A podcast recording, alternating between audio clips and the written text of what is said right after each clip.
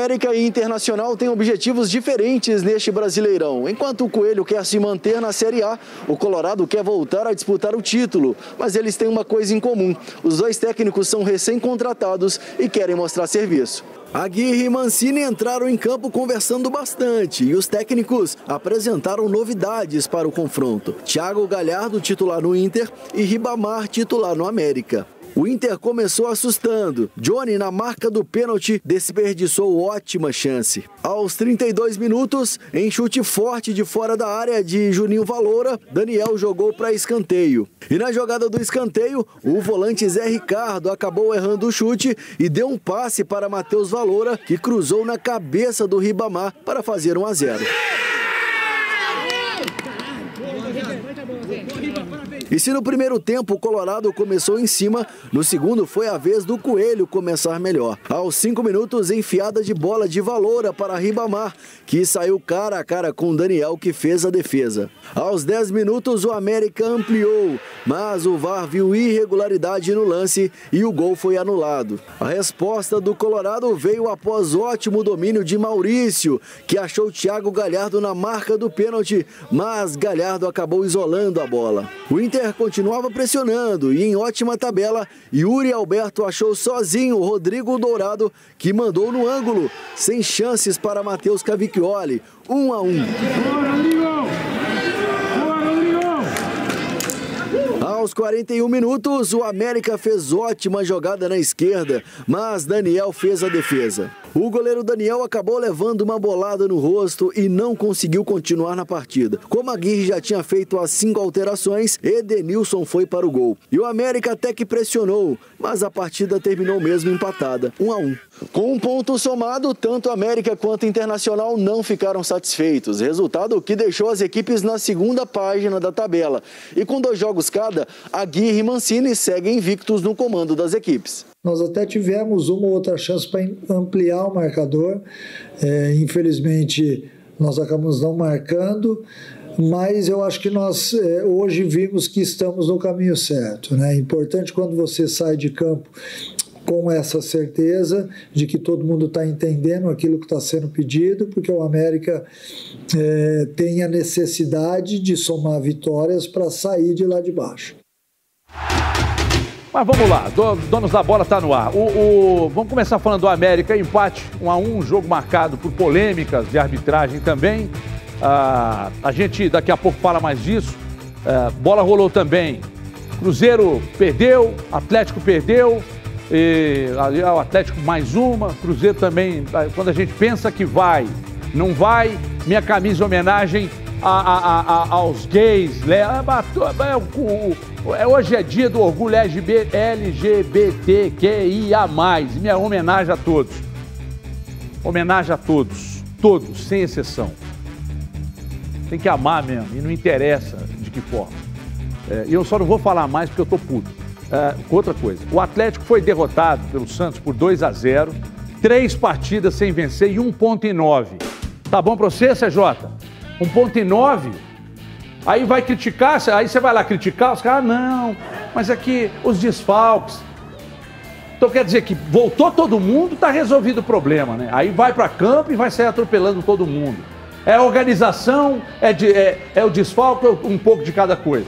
Boa tarde, Everton. Boa tarde aos amigos aqui do estúdio, Gomide, Grícia, você que está em casa também. A gente finalizar aí o mês de junho, ótima semana para todo mundo. É claro, Everton, é claro que os desfalques pesam muito, né? Sejam eles por contusão, como é o caso do Dodô, Covid, ou até mesmo a, a, as convocações, e pesam mesmo. Mas o Atlético, do 1 ao 11, o time que entrou em campo ontem é, pode render mais, né? Quando a gente vê uma escalação de Everson, Guga, de Hever, Gabriel Arana, com esse meio-campo de Tietê, é, Jair, Alan ou Zaratio, né?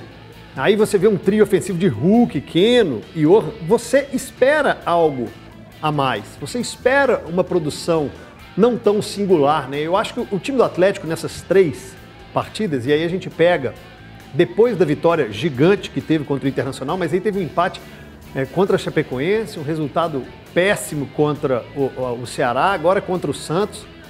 E aí é claro que o resultado vai pesar na análise, mesmo nós colocando é, é, é, colocando esses poréns, essas vírgulas, né, esses desfalques, só que o futebol apresentado é singular. E quando eu digo singular, é assim, é pobre, é pouco.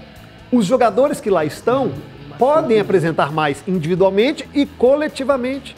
Fica à mercê de lampejos de Hulk e às vezes do Keno, que já não tem esse lampejo já desde o início dessa temporada. Já tem as dificuldades em adaptação, ou física, ou da ideia, que não rende o que rendia com o São Paulo. O Atlético joga a bola no Hulk, tenta com o Hever, claro, bolas longas, tem com o Hever é, uma jogada aérea, mas é pouco pouco. Ah, o Hulk não está bem, ou o Hulk está marcado. Vamos fazer o seguinte: o time adversário dobra a marcação em cima do Hulk, ou, ou também dobra ali em cima do Keno, e o Atlético fica sem saída, ou sem repertório, ou vivendo de lampejos. E um time que tem essa qualidade, que tem essa estrutura, não pode viver de lampejos, nem em resultado, nem em desempenho. Achei pobre, Ever. É, vamos tentar ver se, se com os colegas aqui a gente consegue é, tentar entender o porquê da queda de rendimento. Eu, eu acho até que o Gris vai dizer que não há queda, há uma manutenção do rendimento que fica talvez pior com os desfalques. Seria isso, Gris? Boa tarde. Boa tarde, Everton. Boa tarde para todo mundo que está aqui no estúdio, que está em casa. É... Everton, eu acho que houve uma, uma queda de rendimento sim, né? É... Mas aí eu... é algo muito parecido com o que a gente falou depois do jogo contra o Ceará, né? A queda nas peças, a, a queda individual de alguns jogadores do elenco e, e contando com as saídas, né, os, substitutos dos titulares que, que não estão disponíveis, elas tornaram os erros coletivos mais decisivos, mais flagrantes. Então é o, problema para mim ainda está no todo, no time. Né? É, é claro que os desfalques pesam, é claro que isso atrapalha o planejamento, atrapalha as ideias, atrapalha ali quando você precisa mexer no jogo. Aliás, de novo, fez cinco substituições sem a menor necessidade. É, não muda o, o, jogo. Acho que usar substituição por usar, acho que é uma grande bobagem. Vou continuar batendo nessa tecla aqui. Parece que tem a obrigação de sempre colocar cinco.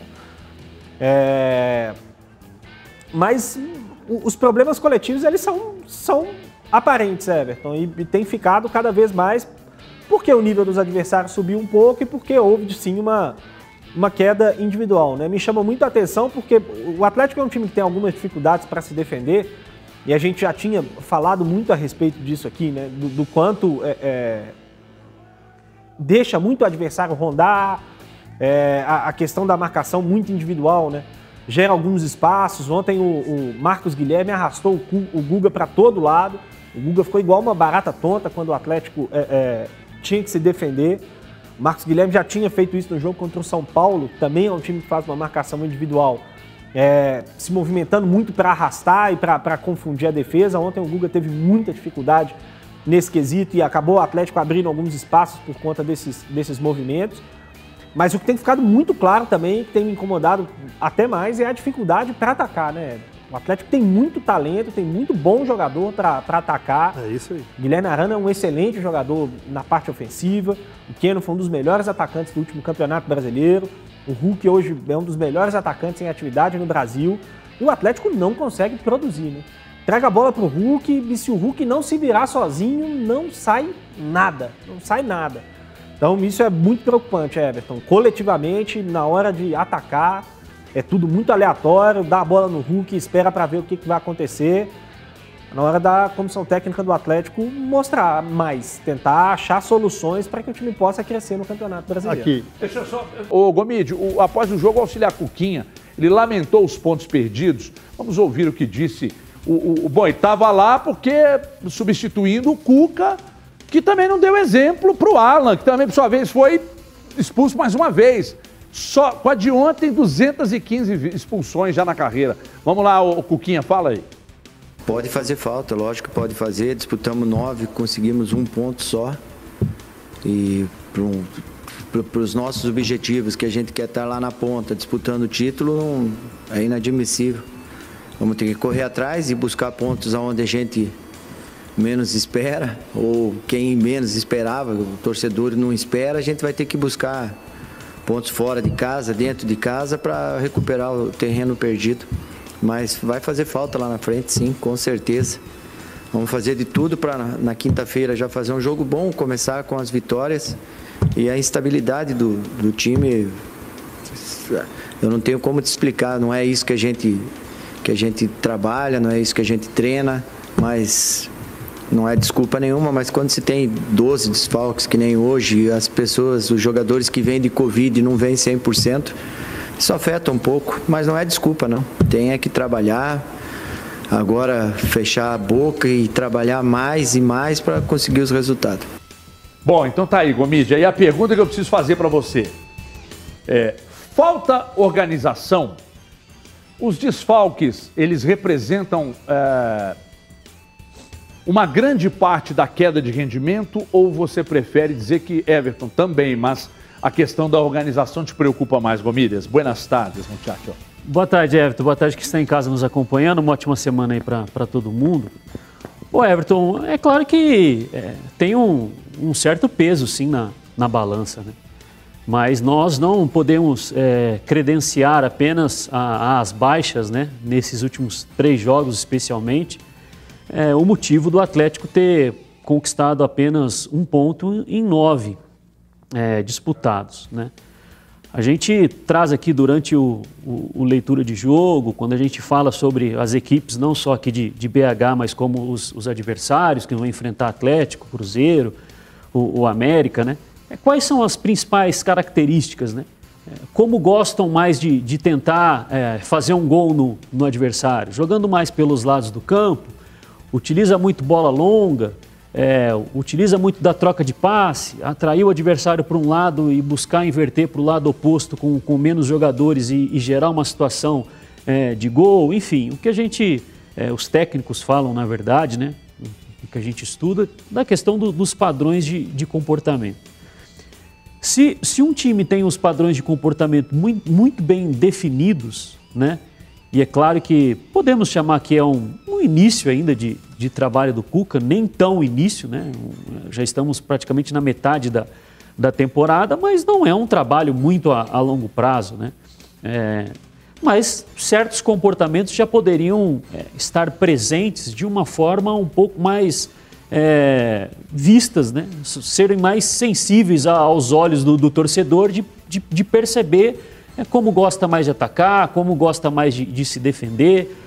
Pelo seguinte, Everton, se o time tem os padrões todos definidos, quando você tem alguma baixa, pode ser que a execução não aconteça da mesma forma quando você tem um Nátio Fernandes em campo. Que se nós formos pegar, falando de, de questão ofensiva, é a única baixa mais é, representativa, né?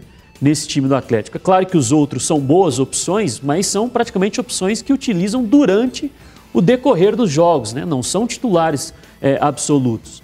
Então a gente pode ver que a execução não está acontecendo da mesma forma, porque determinados jogadores não estão presentes. Mas nesses últimos três jogos, especialmente, não foi o que aconteceu. Né? Se a gente pegar, Everton, os 90 minutos do jogo contra a Chape, depois contra o Ceará e ontem contra o Santos, a gente vai identificar que o Atlético fez praticamente três jogos distintos em termos em como ia atacar, é, em como se montou a sua estratégia para se defender e talvez não, não deveria ter ocorrido isso. Né? O, o, um time como o Atlético, com o material humano que tem, é ele que tem que se adaptar. É o, ele tem que fazer o adversário se adaptar mais a ele do que o contrário. E os times estão conseguindo igualar demais as forças contra um time que é muito qualificado mesmo com as baixas. E aí a gente fala da questão ofensiva, né? a gente está tocando mais no aspecto de, de, de ataque né? nesse, nesse início de programa. O Hulk é o artilheiro do Atlético na temporada com, com 11 gols. Além dos 11 gols, ele tem mais é, três assistências. Né? Três assistências, eu notei aqui. Não, cinco assistências. Tem 11 gols e cinco assistências. Desses 11 gols que ele fez, é, em seis vezes ele colocou o Atlético à frente do placar. Ele deu a vantagem para o Atlético no jogo, ou fez 1 a 0 ou fez o 2 a 1 enfim, colocou o Atlético em vantagem. Né? Outro jogador que também tem boa participação em número de gols e assistências no Atlético é o Johan, né, que tem quatro assistências e dois gols. Dessas quatro assistências que, que o Johan deu na temporada, quatro também foram colocando o Atlético em vantagem em alguma partida, como fez, por exemplo, contra o São Paulo no, no, no Mineirão, gol do, do Jair. O terceiro jogador, ou aquele terceiro mais influente nos ataques, que é o Nath Fernandes, foi o único que não jogou. Ou seja, dos dois jogadores que mais fizeram gols e assistências do Atlético na temporada, dois estiveram em campo ontem. Será que em algum momento da partida não dava para ter ali um momento de mais lucidez e construir uma jogada mais organizada e fazer um a 0 no Santos ou fazer um gol de empate? E não aconteceu, né? E aí é o que chama a atenção. Ô, CJ, você chamou durante a, a, a é. explanação do, do Gris para fazer uma observação. É só porque a gente falava aqui, acabou que o Gris e o Gomide também falaram sobre essa produção ofensiva. A gente olha os números do jogo, aí 50% de posse de bola para cada time. E o Atlético finalizou no gol três vezes. É muito pobre, é muito pouco para um time, como disse o Gomide aqui, com a qualidade técnica que tem, independente dos desfalques. E quando você vê um trio ofensivo com Hulk, Keno e Johan, quando você vê um meio-campo com o Alan, ou com o Zarate, ou com o Jair, com o Tietê, tem capacidade técnica, individual e coletiva de produzir mais. Então, quando a gente, eu falei aqui que o futebol estava singular, as apresentações paupérrimas, porque vai muito ao encontro disso. Os números também vão colaborando para ilustrar e mostrar o que o Atlético não produz. E as, as, três finalizações do Atlético que foram no gol, as três em chutes de muito longe. Todas as três. Uma do Arana, uma do Tietchan e uma do Ala. Todas de muito longe. Ah, de a gente da tava... área, o Atlético quase não conseguiu finalizar. No jogo aberto agora, é, é, o assunto era por que, que o São Paulo caiu de rendimento e tal. Na verdade, São Paulo, o, o, o Grêmio não decola, o Inter mal, o Atlético é, é, também muito mal, muito mal, apesar, mesmo tendo feito 10 pontos, o Atlético, se em 9 ele fez um, alguma coisa. É, Fala-se muito, e foi o assunto que eu, que, eu, que eu perguntei aqui, que eu toquei inicialmente aqui com os, comentar, com os comentaristas, fala-se muito sobre os desfalques.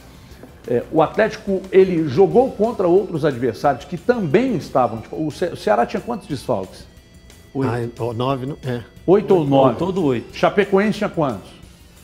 Ah, por aí também. Doze. Oito ou não? Não, tinha mais. Tinha mais? A tinha mais. Tinha mais. Uns doze, eu acho. Vocês se lembram que no dia, eu até tinha disse ao Gris aqui, pô, mas os desfalques do Atlético, eles podem de repente ser, serem mais sentidos, porque eles podem entregar mais quando estão em campo. Então, se você perde um jogador como o Nacho, se você perde o seu melhor zagueiro, é obviamente, se eles podem entregar mais, sentem mais. Aí tem uma outra ala que diz, não, mas os times que, que, que, que tem, por exemplo, Chapecoense, Ceará, sentem mais, porque o elenco é mais fraco. Então aí eu falei, aí eu acho que não há errado na história. Agora, mandar só para cima dos desfalques, eu acho que não cola. Eu acho que não cola. Porque a turma já chamou a atenção, acho que o Gris falou sexta-feira aqui, sobre a questão de não se apresentar, não, não seguir já dois jogos se apresentando bem. Acho que até mais, né, Gris? Você falou de até mais de dois jogos, né? É, no, no Já vinha numa sequência, né, aliás, o Atlético jogou mais mal que bem, né? Pois é, então assim, é, não pode só jogar para conta dos desfalques. Até porque é um risco, se o Cuquinha e daqui a pouco o Cuca falarem só disso, porque quando esses caras voltarem, a pressão vai aumentar mais ainda. Então, é, é, acho que não cola, não cola. Agora, hoje o CJ fez uma observação. Você tomar gol de contra-ataque na casa do adversário, normalmente os adversários vêm aqui e fazem aqui com o Atlético. Mas mais uma vez na casa do adversário, mais um contra-ataque, mais um gol no finalzinho. Pois não, Ramiro? Não, é que é, tem um outro lado dessa, desse seu argumento que eu concordo, Everton. Porque, por exemplo, quando voltarem esses jogadores, e aí a substituição numa partida, por exemplo, não tiver de ser o Felipe Felício e for o Marrone, não tiver de ser o outro, é Luiz Felipe, né? Luiz Felipe. Luiz Felipe e for o Sacha ou for o Vargas, é, quando, entrar de, quando entrar novamente no time o Nátio Fernandes é, e voltar a ganhar as partidas, não é porque somente voltou a ganhar que representa também que está jogando bem. Aí vem a questão do quanto o time, talvez, Everton, ainda depende exclusivamente do potencial individual dos jogadores e não do coletivo. Porque aí é o individual que vai começar a resolver. não é o coletivo. Eu acho que as principais é, virtudes de um time, ele quando ele consegue resolver os problemas do jogo coletivamente e não fica dependendo tanto exclusivamente de certas peças para eles sempre resolverem. Porque é claro que num jogo ou outro o Nato Fernandes vai resolver, porque ele é um baita de um jogador, um baita de um jogador. É claro que numa partida ou outra vai sobrar uma bola ali para o Sacha, para Eduardo Vargas e eles vão guardar, porque eles têm mais qualidade, com todo respeito aos meninos que tiveram as primeiras oportunidades agora. Só que não pode ficar nessa dependência individual. E aí não pode usar, utilizar isso como justificativa também. Quando voltarem, venceu, opa, tá vendo? Era só eles, era só eles voltarem que a gente volta a vencer. Não. O time precisa vencer além das individualidades. É, é quando, acho que foi, foi o Gris ou foi você que disse aqui sexta-feira, quando necessitar, como, como usa muito o Hulk, quando necessitar do Hulk, ele estiver numa jornada ruim, bem marcado, vai ficar sem alternativas. O que, e, que aconteceu? E já começou a perceber. E, ele tem sofrido muitas faltas muito por causa disso, né? É, Porque todo mundo já percebeu que travou o Hulk, travou o atleta. E, e por isso eu acho que tem, é, para mim me parece muito claro que há uma, uma orientação dos treinadores nos últimos jogos. Ontem foram oito faltas sofridas pelo Hulk, é um número muito alto. E, e, e, sempre em rodízio, né? Sim. E a, do, e a dobra de marcação, eu não, não, sei, não dá nem para chamar de dobra, né? Porque o Luan Pérez estava muito bem posicionado. Né? Mas a perda da posse dele que gerou o contra-ataque do primeiro gol, né? Que talvez poderia ter tocado a bola também, Everton. Em alguns momentos está. Exatamente. Segurando demais. Porque não, resolver ele, tudo, não, né? Mas é jogo é sempre nele. Percebeu, percebeu que se não for ele, não está saindo. Não vai virar, e aí começa a querer. Mas isso acontece com o Keno também. O Keno e o Hulk estão segurando. É, ontem teve um, um lance que o Hulk poderia ajeitar a bola para quem vinha de trás, ele preferiu inventar uma puxeta, uma meio, uma coisa que não era uma bicicleta que não na... foi, e aí jogou para cima, sendo que às vezes tem um, um, um jogador vindo mais bem colocado para arrematar de fora da área. É claro que eles têm capacidade técnica para resolver, para definir, é óbvio, tanto Keno quanto Hulk. Só que em determinados momentos ele tem que escolher um, um, um companheiro que estiver livre, alguém que estiver infiltrando, até, até para aliviar para eles também, porque senão vão errar muito. É, é, é eu vou dizer para você que está em casa aí que o problema maior é que você vai, vai reduzindo. A gente fala tanto de confiança, né? Só precisa ter confiança, cara, para trabalhar. Isso pede com a derrota. Aí o jogador vai perdendo a confiança. Ontem eu já achei o Guga extremamente inseguro. Mas aí ele está com, com, com, dois zagueiros reservas. Eu não estou dizendo que, bom, ele desconfia do, dos caras e aí os caras não passam segurança para ele e ele vai, aí compromete o futebol dele. Não é isso que eu estou dizendo. Mas ontem eu já achei o Guga mais inseguro, com muita dificuldade. O Atlético, um buraco enorme no meio-campo. Cara, isso aí não pode ser jogado só nas contas do, do desfalque. E outra coisa, é, mais uma questão que você falou aí no início. É necessário fazer as cinco alterações? Você vai esperar mais de um jogador, é, como por exemplo o Ken. Se o Ken não estiver cansado, você vai esperar mais dele ou de alguém no banco que possa entrar e resolver o problema? Aí você vai fritando a molecada também. Sem a necessidade de fazer alteração, você faz, coloca a molecada e aí pode fritar. Você não acha que corre esse risco também? É, eu acho, é, assim, eu sou extremamente favorável a, a, usar os meninos. Eu acho que é, é preciso, é necessário, eu acho que é um, é um é um erro, de certa forma, do Atlético, né? A, forma como o elenco é montado. Porque aí, quando precisa dos meninos, eles chegam completamente crus, como estão chegando agora para jogar. É, é, só na necessidade mesmo, não é um projeto do clube. Acho que, ah, temos aqui o Felipe Felício, vamos dar minutos para ele, vamos preparar esse jogador para daqui a dois, três anos ele possa assumir um papel preponderante. Não é isso. Eles são usados em última instância, quando não tem mais opção. E aí aquele negócio, Everton, é, às vezes é colocar por colocar, sabe? Me parece que tem ali meio que uma obrigação, se sente na obrigação de, de fazer sempre as cinco mudanças.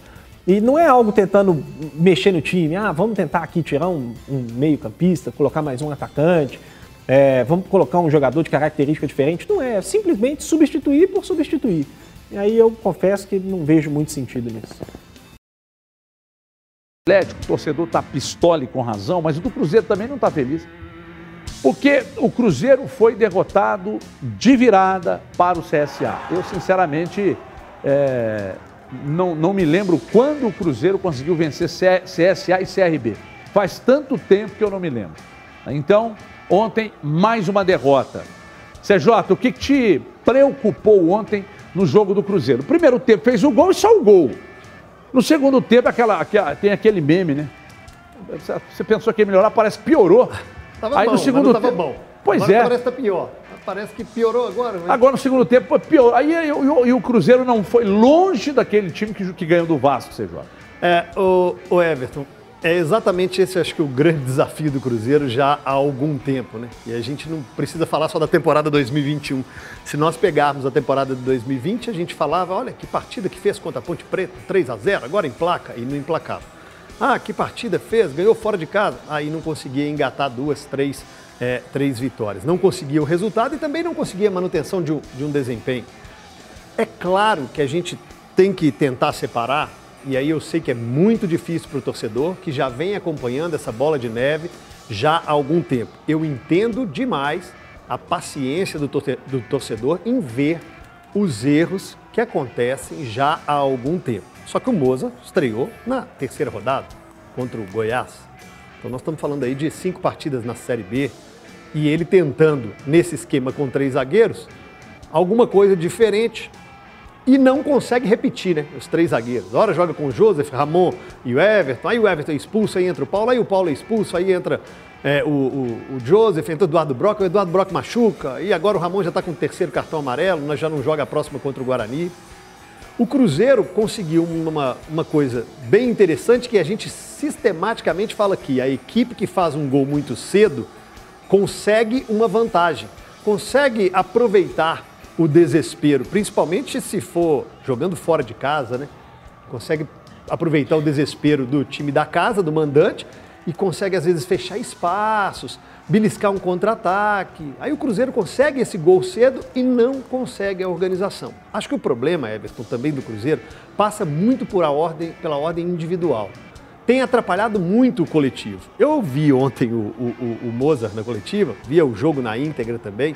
E aí, vendo o Mozart na coletiva, ele fala que não quer expor, não seria leviano em expor o elenco dele, justo, normal, protocolar, mas também não que achou que o segundo tempo foi bom. Bom, então se o segundo tempo foi bom, ele vai parar de jogar com três zagueiros, né? Porque no segundo tempo, justamente no intervalo, ele saca o Everton para colocar o Matheus Pereira e fica com essa linha de quatro, com Cáceres, Joseph, eh, Ramon e Matheus Pereira. Então será que isso já é indício que ele vai, vai, come- vai continuar ou vai começar o jogo com o Guarani eh, com, com a linha de quatro ali e não mais com três zagueiros? Acho que o Cruzeiro, quando não tem o Bruno José numa noite ou num dia bom, perde muito a parte ofensiva. Cruzeiro tem. O Rômulo, para mim, não tem rendido mais centralizado, o que vinha rendendo, às vezes, mais adiantado um pouco mais pela direita. É, e essa parte desses três zagueiros e dessas falhas individuais, até o Fábio tem tomado gols que não costuma tomar, o, o Everton. E essa, a, a primeiro gol, o Everton, o zagueiro, ele fura. Eu não entendi o que, que ele tentou fazer no meio-campo. Dá uma cabeçada na bola, fura, perde o tempo da bola. No segundo gol, logo dois minutos depois, o Joseph entrega né, na- na- no- nos pés do atacante do CSA. Então, esses erros individuais têm comprometido muito o coletivo do Moza. É, o que você disse aí, o, o, o Moça estava muito bem nas coletivas, eh, nessa aí ele viu um jogo que ninguém viu. né? Ele, inclusive, falou sobre os gols sofridos pelo Cruzeiro, o mau momento do sistema defensivo e tal. Não sei se o problema é só no sistema defensivo, não. É aquela história da semana passada aqui. É o Cruzeiro inteiro sem a bola, talvez, né, moça? Vamos ouvir. Eu sou o cara que mais fico é, né, da vida quando, quando sofre gol, pode ter certeza disso. É, mas eu, como treinador, tenho que buscar, buscar soluções. Nós vamos trabalhar, pode ter certeza que é, toda sessão de treino que tem possibilidade de treinar defensivamente, nós, nós vamos treinar, estamos treinando, é, ten- tentando é, ajustar o que tiver para ajustar, é, buscar melhor, o, melhor sistema para realmente estar mais protegido. E, enfim, é, mas realmente nós, nós estamos tomando muito gol e, e precisamos corrigir. E só corrige com treinamento, só corrige ajustando, corrige com vídeo.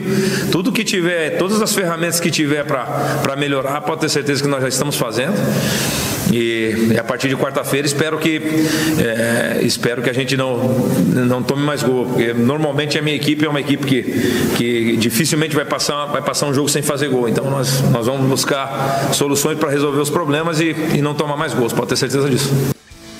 É, é, sempre muito polido, muito cuidadoso nas coletivas. Tomou 13 gols. Né? Mas senti, senti o Moza nessa coletiva um pouco, um pouco mais incomodado e não era para ser diferente, né? Você espera que o time vá decolar, perde mais um jogo. Gostaria de ouvi-lo, Gomide. É, é, por, que, por que o Cruzeiro foi uma. Eu não vou dizer que foi uma presa fácil, mas não foi das mais difíceis para o CSA. O jogo foi bem fraco, né? Ao todo, né? É, o CSA também fez os dois gols e administrou a vantagem. Né?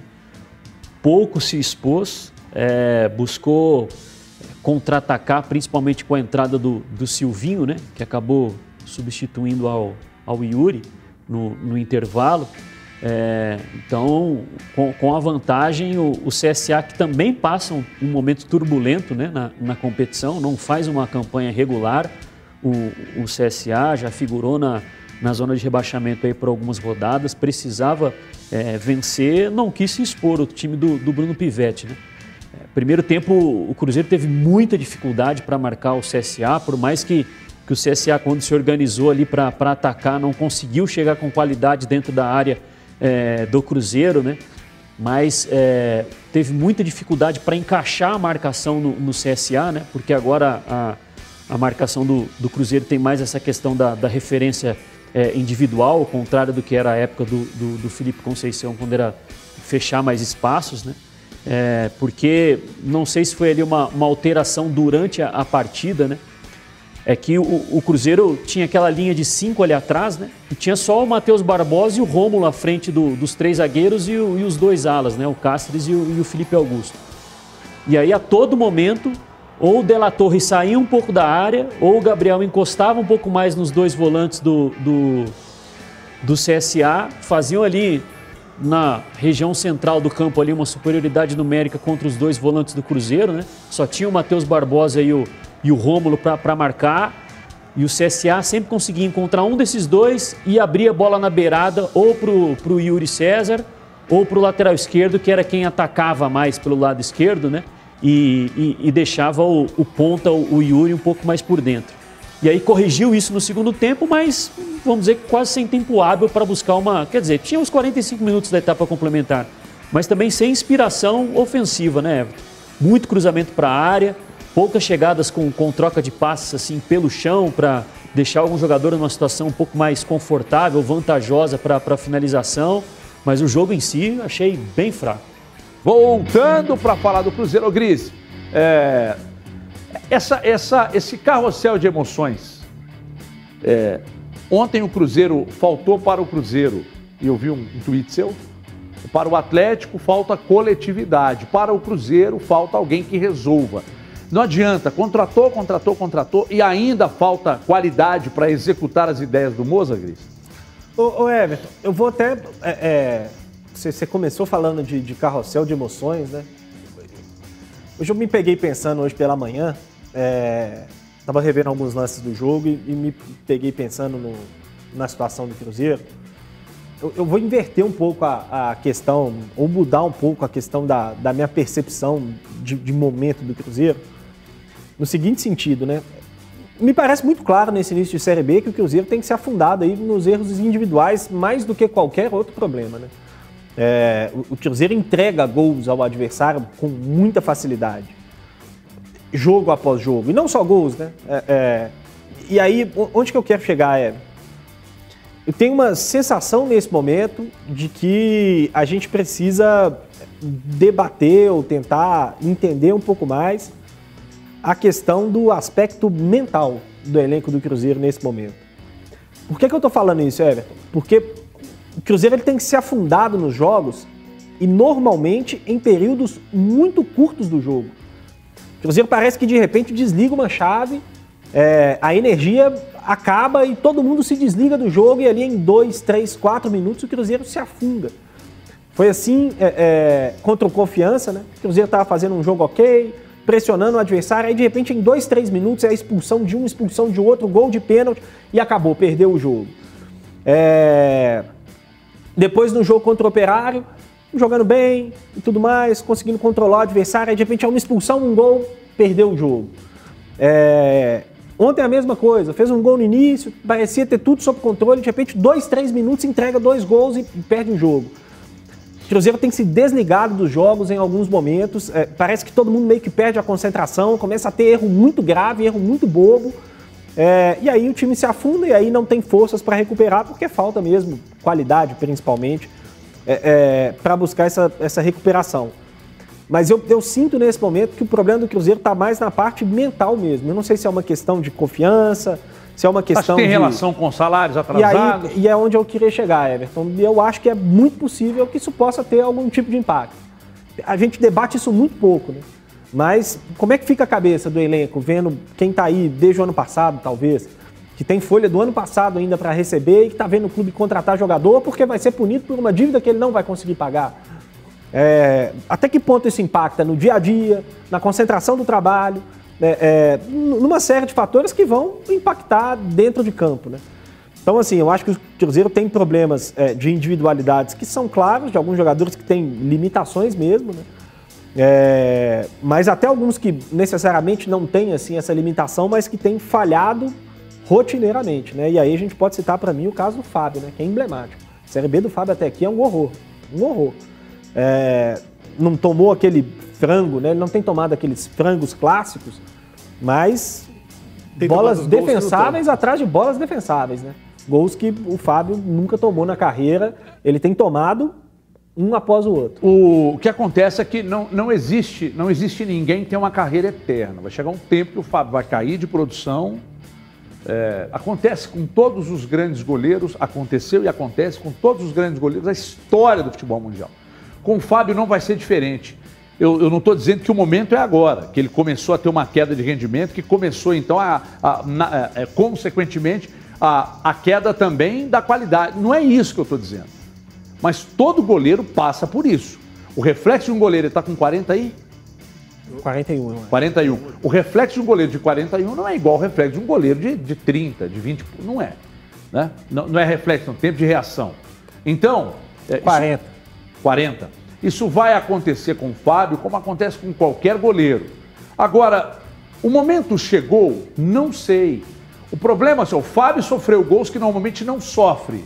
Mas a queda de rendimento do Cruzeiro, as falhas individuais, tem relação só com. E aí, nesse caso, problema com o Fábio, mas de, de queda de qualidade também. Tira o Manuel, que ganhava 450 mangos. Mangos é bom, né? Velho Aí traz 30 e poucos. Só para a posição ali tem, tem quantos zagueiros Brock, contratados? Rodolfo, Paulo, Everton, Ramon. Joseph. Joseph. Seis.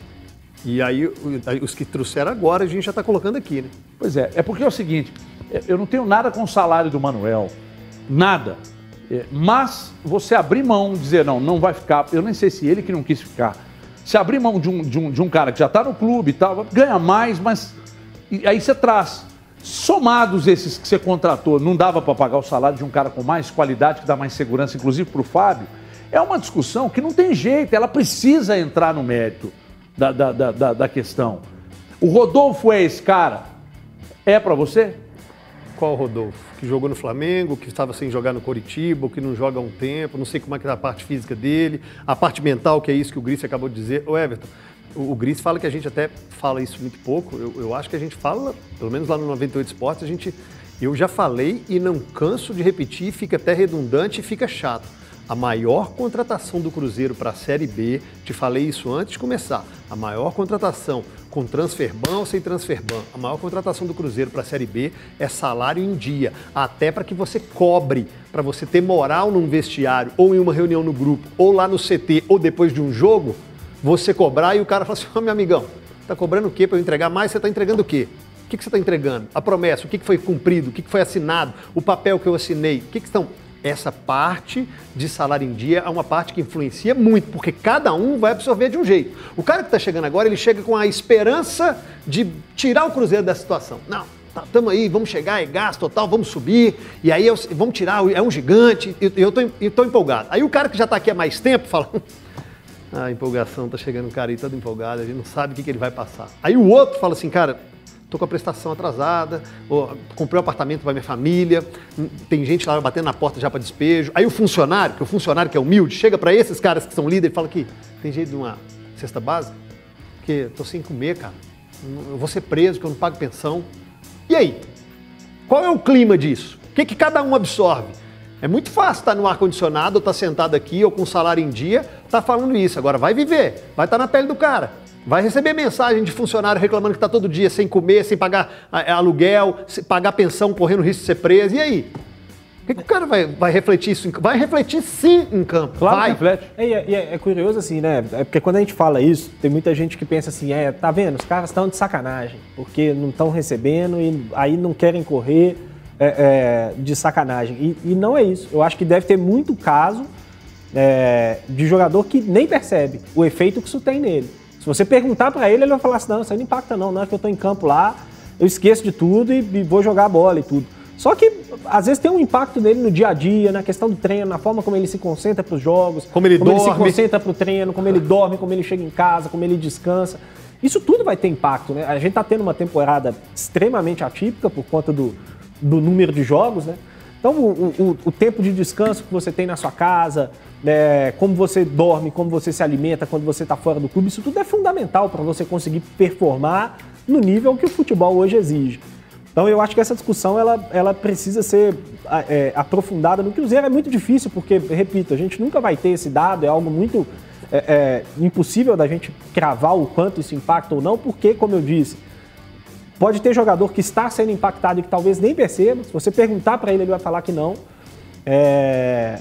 Mas é algo que eu acho Gris, que... o Adriano, o Adriano teve com a gente, acho que foi nas suas férias, lá no 98, e eu perguntei e ele não fugiu da pergunta. Impacta ele? Sim, impacta sim. Claro que impacta, impacta. cara. O Adriano vamos trazer, como volante. Vamos trazer para a nossa realidade, é que nós não temos esse problema. Eu estou na Band aqui, vamos para 10 anos. Nunca atrasou um dia. Eu estou na 98, tem três anos, nunca atrasou um dia. Você está 10 anos na 98, não atrasa, nós não sabemos o que é isso. Mas o grande problema é que as pessoas que vivem numa bolha e que não têm essa, real, essa realidade, elas acham que isso não é uma coisa que precisa ser levada em consideração. Não, sabe? É muito complicado. Você acha que um filho não cobra? Você acha que uma esposa não cobra? Se você ligar, por exemplo, numa empresa que você está devendo, vai, vamos pegar aqui a Semig, vai. Meu querido, meu salário vai dizer, e o Kiko? Então é muito complicado, muito complicado, sabe? Não dá para achar que isso não tem relação a... Ô, ô Gomide, a... fica difícil até para vocês analistas, porque vocês não sabem da real situação que está na cabeça do cara, vocês não sabem. E outra coisa, o Mozart ele passa a ser, além de treinador, além de falar o que, que os caras precisam fazer em campo, ele passa a ser um cara importante até no aspecto psicológico dos jogadores. Arrancar a, é, o, o, o, o mas tentar de... tirar do jogador o melhor possível. Isso tem prazo de validade. Isso tem prazo aí, de... É por isso que, que ficou tá. nessa três em três meses. Vem, gás, energia, fogo, vamos que vamos, e aí dá uma organizadinha, consegue dar um gás, de repente, peraí, agora ferrou. Mas, mas, não seria isso? isso não o cara precisa cara. ser técnico e psicólogo ao mesmo tempo. Ou seja, o dele não pinga, dos jogadores não pingam, dos funcionários também não. Mas ele é o cara que precisa estar ali, enquanto o bicho está pegando no clube comigo. E é aquele que mais fala, né? Porque todo pós-jogo ele está lá concedendo uma entrevista coletiva e responde perguntas de diferentes temas, né? Ele responde pela parte, parte tática, ele responde pela parte técnica, futuramente é, ele pode responder se o salário, se ele considera que está afetando os jogadores, é, como tem sido lidar não só com a preparação do time é, para os confrontos da Série B, mas como tem sido a conversa com os jogadores, tentando buscar minimizar um pouco essa questão dos problemas estruturais do clube, e é ele sempre que está respondendo foi na quinta ou na sexta-feira passada, não, não, me recordo agora, é, tivemos é, uma entrevista, né, praticamente um pronunciamento com, com o Rodrigo Pastano, o diretor de futebol do Cruzeiro. E eu falei aqui que foi uma oportunidade que passou em branco com relação a debater alguns temas que hoje são mais sensíveis do que contratação de jogadores, né? Que é como está a comunicação da diretoria com o elenco com relação aos problemas que tem financeiros o clube, os atrasos salariais, como isso está impactando. Qual é a primeira impressão do Pastana, que não tem nenhum mês de Cruzeiro, é, em conversar com os jogadores que já há alguns meses, ou outros até desde o ano passado, estão sofrendo com a, com a situação? Qual é a primeira impressão que ele tem? Qual é o primeiro diagnóstico que ele faz? Vai atrapalhar durante a caminhada da Série B? Não vai atrapalhar? Né? É algo que tem que ser dito, que tem que ser debatido. O torcedor quer saber, né? E, nós, e também nós também gostaríamos de, de, de, saber. E aí vou recordar de algo que eu falei lá no, no Arena 98, Everton, já faz algumas semanas. É, o assunto começou, não começou, mas entrou com relação à performance individual do, do Fábio, né? O Fábio é um jogador, Everton, que ele, a história dele a gente não precisa ficar debatendo aqui sobre né, a importância que ele tem para a instituição como atleta, né, o nome que ele tem, o ídolo, enfim. É, mas o Fábio é um jogador que cutuca a diretoria, não vou dizer que sistematicamente, mas quando tem oportunidade ele dá umas cutucadas públicas. Né? Comenta no post de algum jogador, comenta no post de rede social de jornalista. Isso aí é uma clara insatisfação. É, é que não dá para ir para a imprensa toda hora, numa entrevista, e ficar falando, né? Mas está mais do que claro já. Já fez mais do que um comentário, né? Sobre como tem sido o dia a dia problemático do, do Cruzeiro. E aí não dá para dizer que isso aí não afeta dentro de campo. É, o, o, fica, fica muito claro que sim, o CJ tem razão. É... Como é que. Eu fico imaginando daqui a pouco, se, se a coisa necessita de uma reunião, fico imaginando o presidente sentando com os jogadores antes de comparecer com, com um salário em dia e cobrando, CJ? É difícil. É, é que você chega para cobrar? É, a, fa a, facilidade da cobrança ou a menor dificuldade. Cada um fazendo muito... sua parte, né? O clube faz a dele, cobra do jogador. Porque se ele cobrar uma entrega do jogador ou uma organização maior do treinador, ele está no papel de comandante, não está errado, estaria errado ou estariam errados esse comandante, esses jogadores ou os colaboradores, né, os funcionários que lá trabalham, de falar: posso pedir a palavra depois do senhor falar? E o, quando é que pinga de dois meses, ou do ano passado, ou que está em atraso? Porque esse tipo de cobrança também é legal. Ela também é assertiva, né?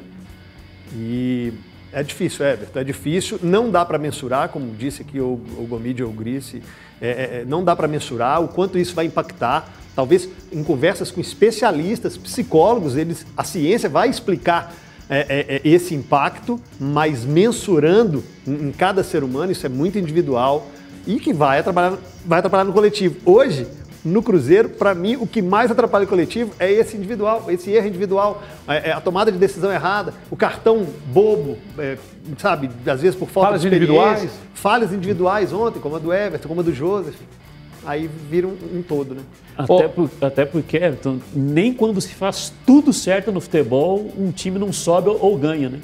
Nós temos inúmeros casos de times que fazem tudo certo, mas o jogo tem imprevisibilidade dele, né? Mas a bola que bate tá fazendo trave, errado, a gente sabe o que é, o, dá. é a bola parada dele que pegou na trave e do adversário que não deu nenhum ataque no jogo, foi lá, cruzou, o cara testou e foi pro gol e ele perde o jogo, ou perde o campeonato, ou perde o acesso. O, o América em 2019 tinha começado mal a competição e começou a fazer um processo de recuperação. Chegou no último jogo contra um time rebaixado, o que, que nós pensamos? Pô, o América vai subir, já subiu. A bola não entrou, ele foi eliminado, mas tinha feito praticamente tudo certo fora das quatro linhas. Imagine quando está tudo errado. Ô, ô Grice, o problema. Existe um outro problema por trás desses todos que vocês estão uh, pensando aqui, que é o problema de você não conseguir é, prever, projetar uma melhora considerável com os jogadores contratados. Porque muitos desses jogadores serão recuperados. É, é, você acha que haverá um ganho? Eu, eu vou, eu, mesmo tendo feito esse preâmbulo, eu vou perguntar. Você acha que com Rodolfo, com Ellington Nem, eles bem fisicamente, pode ter essa recuperação do futebol? Ganha tecnicamente o Cruzeiro? Ô Everton, eu acho que é, é, vai ser meio bobão falar isso aqui, mas infelizmente não tem outra resposta para te dar. Eu acho que pode melhorar. É, são jogadores com capacidade para entrar e melhorar o time do Cruzeiro. Até porque, convenhamos, né, com o que o Cruzeiro tem performado aí desde o ano passado ou desde o fim de 2019 é, não precisa fazer muito para melhorar, né? Não precisa chegar e jogar uma barbaridade para fazer produzir mais do que os que estão aí. Mas, enfim, Everton, eu não acho, por exemplo, que o Rodolfo é, hoje é, chega numa condição melhor do que chegou, por exemplo, o Eduardo Brock ou o próprio Joseph. É, não acho que o Wellington nem chega numa condição melhor do que chegou o Bruno José, do que chegou o Marcinho, do que chegou o Bissoli. É, se vai fazer mais ou menos, vai depender de uma série de fatores, inclusive a questão individual, mental de cada um. Né? Mas eu hoje não consigo apostar que por conta dos reforços contratados na semana passada, o Cruzeiro vai melhorar, não. Você. você é, é impossível a gente saber disso. Você acreditava no Potker? Muito. E o que, que aconteceu? Você acreditava no Marcelo Moreno para uma disputa de Série B? Ele tinha Muito. capacidade? Pode chegar o Quer Rodolfo. mais? Ué, tá, tem um tanto, a gente Arthur Kaique. Regis. Regis, Alan Ruxo. Isso. A gente pega uma lista aqui e coloca o Wellington Nem e a gente torce, tá, gente? Não tá falando que vai dar errado, não. Nenhum deles passou pelo processo de recuperação, né? Né, mas, mas Chegaram a ponto de jogar, né? melhor fisicamente, né? De chegar e entrar e tentar resolver. A gente coloca o Wellington Nem e o Rodolfo, que são atletas que jogaram Série A, que disputaram é, em equipes de ponta, mas você crava que vai. Nunca não tem como. Bem observado.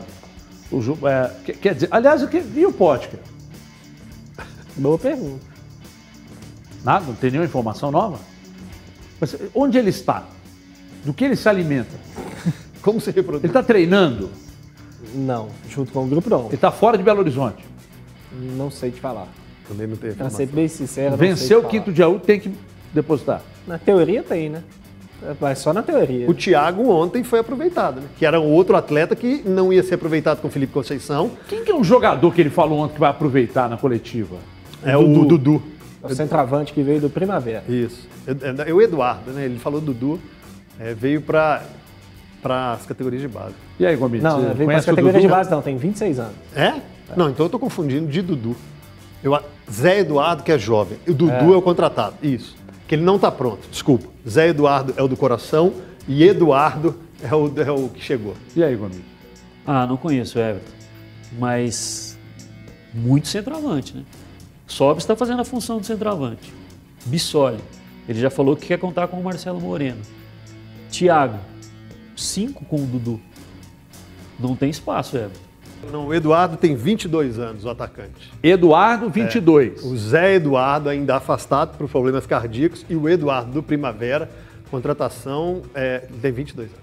É, o, o, o Moza, mas ó, o Moza, o, o Moza, o Moza, juízo, vai na sua, faz o seu, e, e- e- porque não tem jeito. Se der tudo certo, mérito pra você. Se não der, você não vai pagar por isso não, velho. Três minutos e meio de intervalo. Bloco grande, a gente já volta.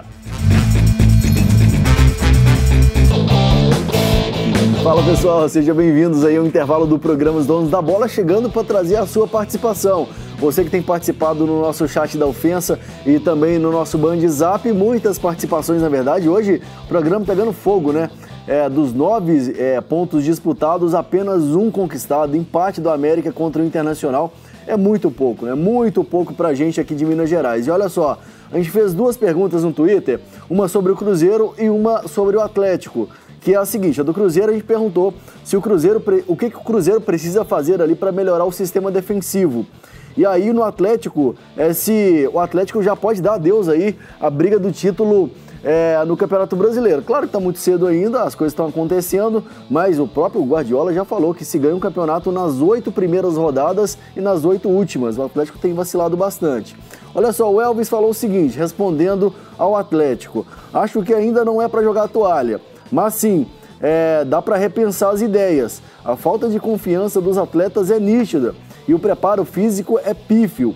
Jogadores estão hesitando de tocar, é, de tocar para o companheiro por falta de confiança. É hora de mudar a estratégia, não propor tanto jogo. Participação então do Elvis com a gente falando do Atlético. Mais uma participação do Atlético aqui, e aí a culpa do Atlético tá ruim é da imprensa, claro. O volante é, um volante mais dois zagueiros aqui, arroba o Leon Sandro, fala o seguinte: se a imprensa continuar empurrando a falsa ideia de o Atlético é, ter um time forte, provavelmente sim. Então o rendimento do Atlético ter caído, é, a justificativa é a culpa da imprensa, né? Vamos lá. Participação aqui também, agora do Cruzeiro. Vamos dar uma mesclada aqui, ó. O, o Monstrin, ele fala o seguinte, ó. Reiniciar o sistema pode conter o vírus, porque vou ter que conter, viu? Vai ter que conter. Falando do Cruzeiro, né? Que o Cruzeiro tá aí é, precisando reiniciar o sistema, olha só. É, outra participação do Cruzeiro aqui, fechar as portas e, e, começar do zero. Pô, o cara que fecha as portas e começa do zero é difícil, né? É, outra participação, fora Sérgio Santos Rodrigues, o, a participação do Thiago aqui, o nome dele é Thiago, contratar mais zagueiro encostado do América e entrar em cinco, é, com cinco em campo, três só tá pouco. Falando que o, o Moza tá entrando só com três zagueiros, tinha que entrar com cinco. Muitas participações, Andrezão. A gente tem quanto tempo aí? 30 segundos. Então vamos voltar lá para o programa Os Donos da Bola, porque daqui a pouco eu volto com mais participações. Não deixe de se inscrever no nosso canal para concorrer aí a bola euro. Vamos voltar lá para o Everton então, já já eu volto.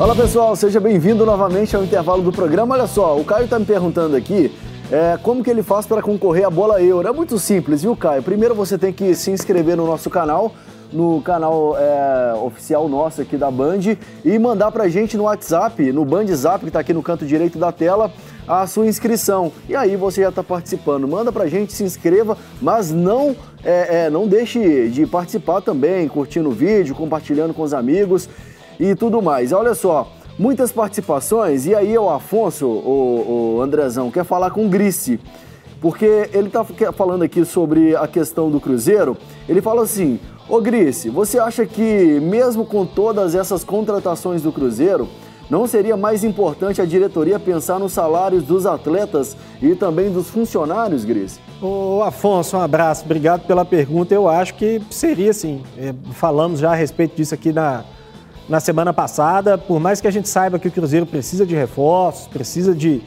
é, é, melhorar a qualidade do elenco, para mim não tem nada que pode ser mais importante do que ter dinheiro para pagar quem já está aqui, né? É, então, não sei até que ponto vão conseguir resolver esses dois problemas ao mesmo tempo. O Cruzeiro tem muito pouca perspectiva de receita, que é o que mais preocupa aí até o final do ano. Vai precisar vender alguém para tentar colocar de alguma maneira as folhas em dia, senão vão, vai ser período bem difícil até o final da temporada. Aproveitando, Grice, porque a Alessandra também participando com a gente aqui no nosso chat da ofensa, ela fala o seguinte, a pergunta é direcionada a você ainda. É, você não acha que o Cruzeiro, ou melhor, a diretoria, não entendeu ainda a real situação do clube? É difícil, né? De... Pode ser que ainda não tenham percebido a, a atual situação, ou parece que não querem encarar a realidade que que se coloca na frente do Cruzeiro nesse momento. Às vezes é difícil também a tomada de decisão, a responsabilidade é muito grande, mas enfim, algumas medidas que o Cruzeiro tomou de um ano, um ano e meio para cá, elas vão claramente na contramão do que, na minha opinião, o clube precisava, que era pensar primeiro em sanar as dívidas para depois se recuperar dentro de campo. Beleza. Ô CJ, rapidamente, um tweet de 140 caracteres, tá? Um tweet antigo. o, o o Almeida está perguntando o seguinte: nitidamente o América tem melhorado com o Mancini. Você acha que vai conseguir o objetivo de manter na Série A? Difícil, hein? É difícil. Tem que trazer jogadores, melhorar e qualificar esse elenco aí, viu, meu querido Lucas e Almeida? Teve uma ligeira melhora, mas ainda é muito cedo, são só dois jogos com ele. Valeu, CJ. Vamos voltar então para o programa Os Donos da Bola que está pegando fogo. Mais informações para vocês com Everton Guimarães.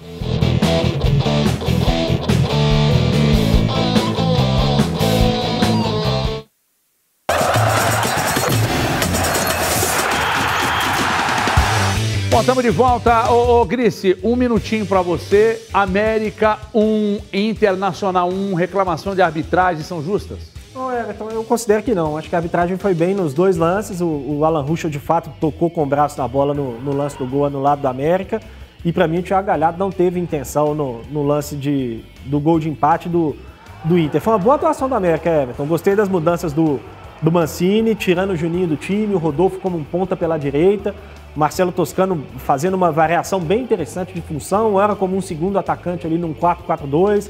ora como um terceiro homem de meio ali no, no 4-3-3. Acho que teve uma atuação interessante o Marcelo Toscano. A lamentar a quantidade de gol que o América perde. Né? O Ribamar teve uma chance claríssima, depois mais para o fim do jogo, quando entraram ali os garotos, o, o Cauê e o Carlos Alberto, teve algumas chances em contra-ataque, poderia ter feito o segundo gol e vencido.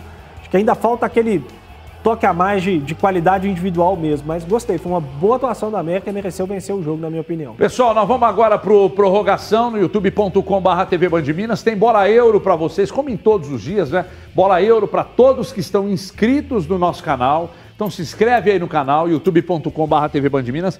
Quem já está inscrito, manda o print para esse número que está no canto alto da tela. Printa a sua inscrição, manda aí, que daqui a pouco, na volta, dentro do prorrogação, uma bola euro para você. E é para lá que a gente vai. Bora todo mundo para lá, vamos falar do Atlético. Até já.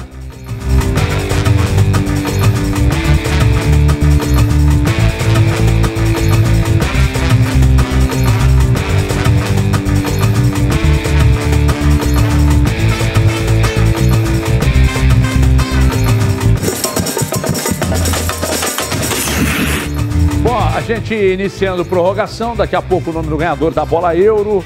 Todo mundo que está inscrito, vale para quem quiser se inscrever agora ou que já está inscrito, manda o print aí que daqui a pouco tem bola euro. Uma bola euro todo dia. Ô, ô Grice, deixa eu perguntar para você agora sobre é, o Atlético e as perspectivas de melhora. Né? A gente falou do Cruzeiro com, com, na tela da Band, agora aqui no YouTube a gente fala sobre as perspectivas de melhora do Atlético. É, os jogadores voltam daqui a pouco, ele vai ter os, o, todos os jogadores à disposição. É, tem o Bahia pela Copa do Brasil, tem o Boca pela Copa Libertadores e tal. No Campeonato Brasileiro, você vê perspectiva de melhora só com a, com a volta dos desfalques?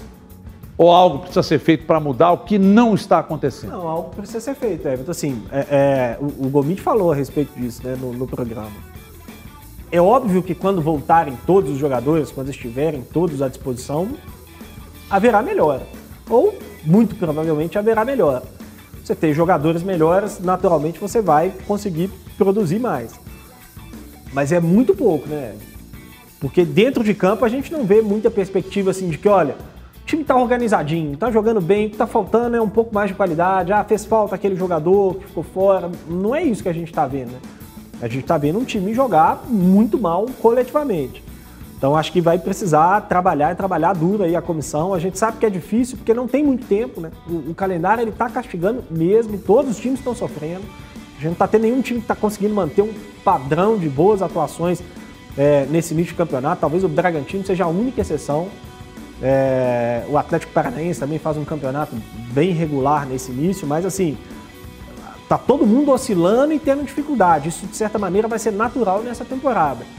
Mas acho que coletivamente o trabalho precisa aparecer um pouco mais, né? Ou reaparecer um pouco mais. Porque até teve alguns momentos nessa temporada você conseguir identificar ali é, é, é, dinâmicas e características, algo que foi meio que se perdendo nesse início de campeonato brasileiro, que ao meu ver é bem ruim. É. O Atlético em pelo menos quatro rodadas jogou pior do que o adversário. E é muito preocupante, porque não enfrentou nenhum time, elenco melhor do que ele ainda, na minha opinião. E aí, CJ, é, desses, desses nove pontos, Chapecoense, Ceará e o Santos ontem. O Santos em casa, o aproveitamento do Diniz em casa é muito bom.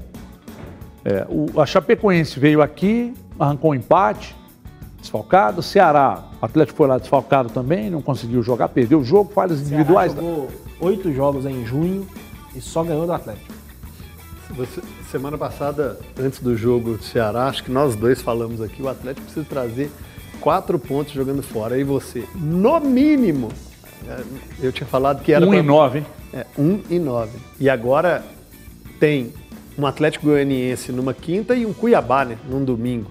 Aliás, o jogo do Cuiabá ia ser na segunda, foi antecipado para o domingo, até porque contra o Flamengo na outra rodada iria jogar na quinta também, foi antecipado para a quarta.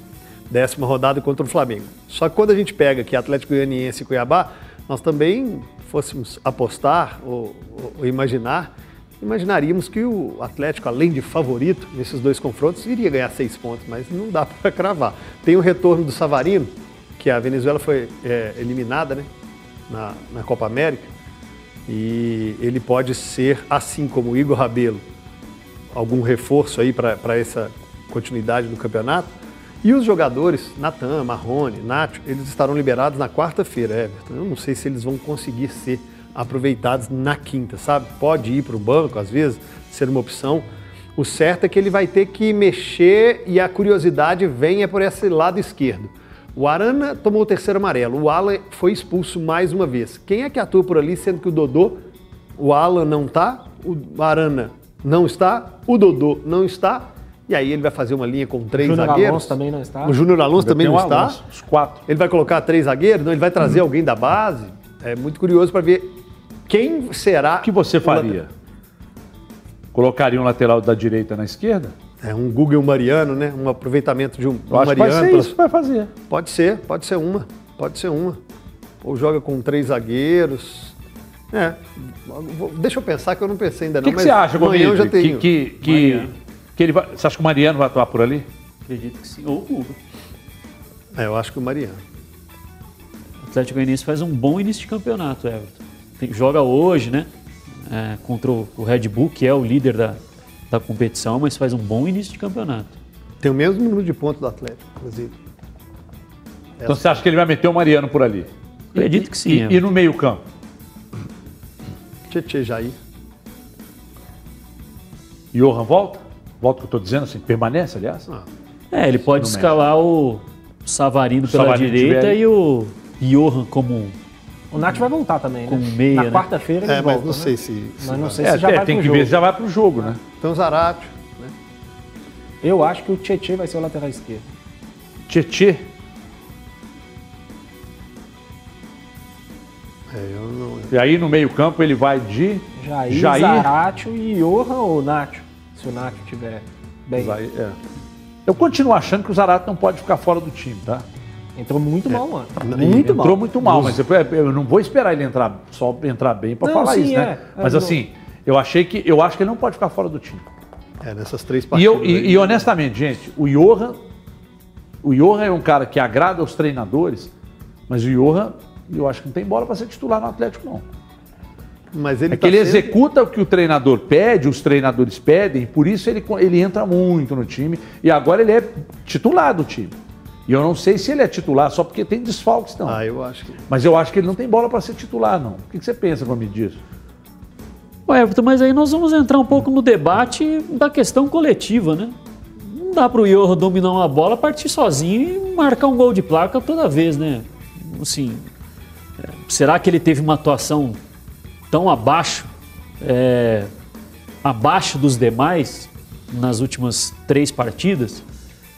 Acredito que a gente consiga colocar alguns jogadores que também não tiveram protagonismo tanto quanto o Johan, né? Eu falei aqui, em termos de, de números na temporada, ele é um dos jogadores que mais contribuiu em, em assistência para gol, né, Everton? Especialmente desse período aí que vem, vem vivendo de titularidade por conta da, da ausência do, do Savarino, né? Correspondeu em alguns momentos. E tem jogado de formas diferentes, né? Tem hora que joga um pouco mais aberto pelo lado, contra o Remo lá em Belém jogou um pouco mais, Onde você gosta? Você acha que ele rende mais? eu acho que mais pela faixa central do campo. Senhores, ah, tem o ganhador da bola euro aqui, que é exatamente o Edson Alício Nunes. Edson Alício Nunes, final de telefone 5746. Muito obrigado por ter participado conosco. Amanhã tem bola euro, a partir de meio-dia e 50 na tela da Band, no prorrogação a partir de duas. Uma ótima semana a todos, muito obrigado pela audiência. Amanhã a gente volta e siga conosco, fique ligado. Boa semana, cuidem-se. Um abraço.